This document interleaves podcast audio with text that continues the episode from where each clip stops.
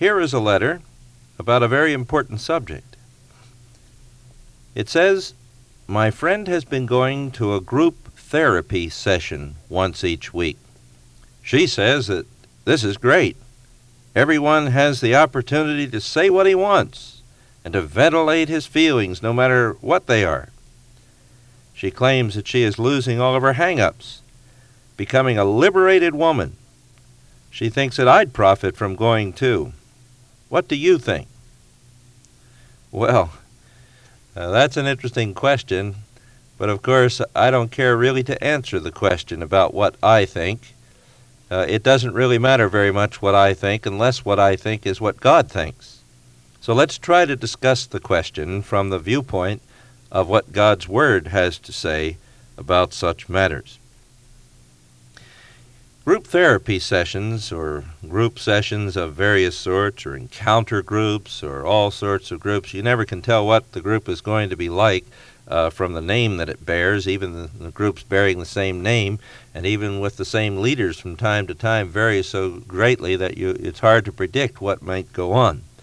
But these sorts of uh, activities in groups, Uh, with sensitivity training or whatever involved in them, uh, have become more and more a part of the working operation of many, even Bible-believing uh, churches and church organizations. And yet, when this happens, when such groups are brought uncritically into the church with their methods and with their viewpoints, we are bound to suffer from the consequences of bringing in unbelieving philosophies and viewpoints and methodologies which are inconsistent with our Christian principles as they are related in the Word of God. Now, let me make one thing clear as I say those words and as I continue today. Certainly the Bible is not opposed to groups as such. The family is a group. God ordained the family. The church is a group. God gathered together the people out of every tongue and tribe and kindred and nation in order to form them into that group that he calls the church. Groups in and of themselves are not wrong. But the question is, who is in the group? What is the purpose of the group? What are its methods? And that sort of thing. It's not that we're against groups. Being against groups is like being against motherhood, apple pie, and sunsets. But it's a matter of what the group is doing and why it's doing it, what its intentions and its methods are. Now let's examine the letter a bit. In this letter, there's a one uh, day each week therapy session, supposedly. Well, the word therapy, of course, gives an indication to begin with that somebody thinks that some kind of ventilation has to do with solving medical problems. There, to begin with, is a non-biblical viewpoint. But let's go past that quickly. This woman thinks it's great because she has an opportunity to say whatever she wants and to ventilate her feelings. And in this way, by letting it all hang out, she thinks she's becoming liberated and losing her hang-ups. Well, that sounds rather suspicious to me. And if the group to which she is going approximates what many groups uh, do in uh, that are described in similar terms, then what is going on in that group seems to be a very unscriptural kind of thing. Uh, often in such groups, they take this form. Everybody sits around the table and they say, uh, now we're going to be completely open. We're going to tell everybody exactly what we think about everyone else. And so they begin systematically unlacing one another, taking out all the seams, and then pulling out all the stuffing and throwing it around the room. Uh, this, of course, has no value as Christians. Indeed, it is entirely opposed to what the Word of God has to say. We don't uh, systematically cut other people, dice and cube them, uh, and uh, throw their stuffing around the room. There's nothing Christian about that. Uh, as a matter of fact, before we are even allowed to talk to another person about himself or what is wrong with him or what we do not like in him, we are told to take the log out of our own eye before we start looking for the speck in somebody else's eye. Not only that, this stress on ventilation of feelings is the most significant factor that has been mentioned. You know, feelings, feelings are stressed so dramatically in our society today because we live in a feeling-oriented society. Instead of people being motivated and oriented toward and by and toward the Word of God, that is, uh, obediently seeking to do what God tells them in the Scriptures, people instead do what they feel like doing, and they're encouraged to do so on every hand. We live in such a feeling-oriented society that people won't even say anymore, "What do you think about so-and-so?"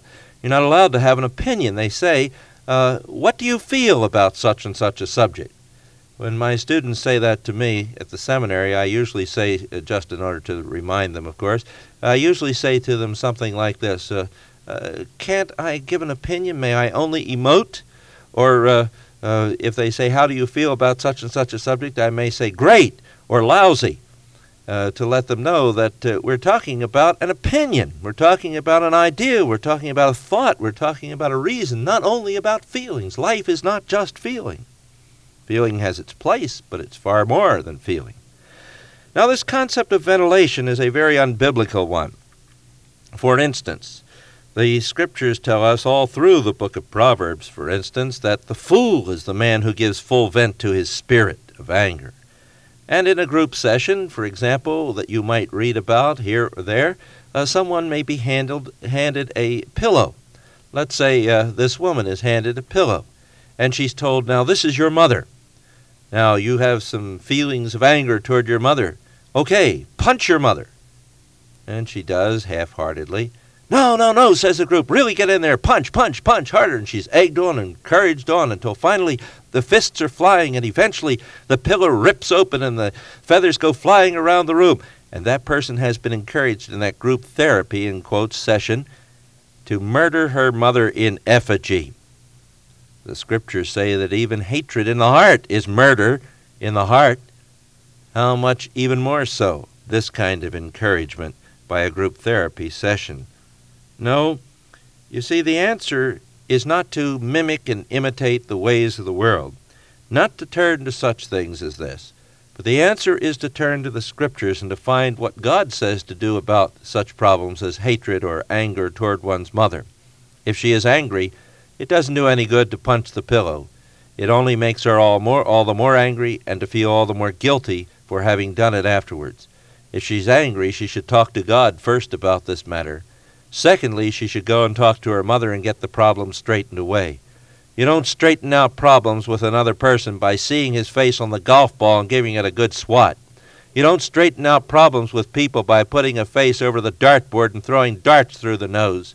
You straighten out problems with people by doing the biblically courageous thing of going to them and talking to them and straightening out the matters with them, dealing with the issues and the problems and resolving them that way.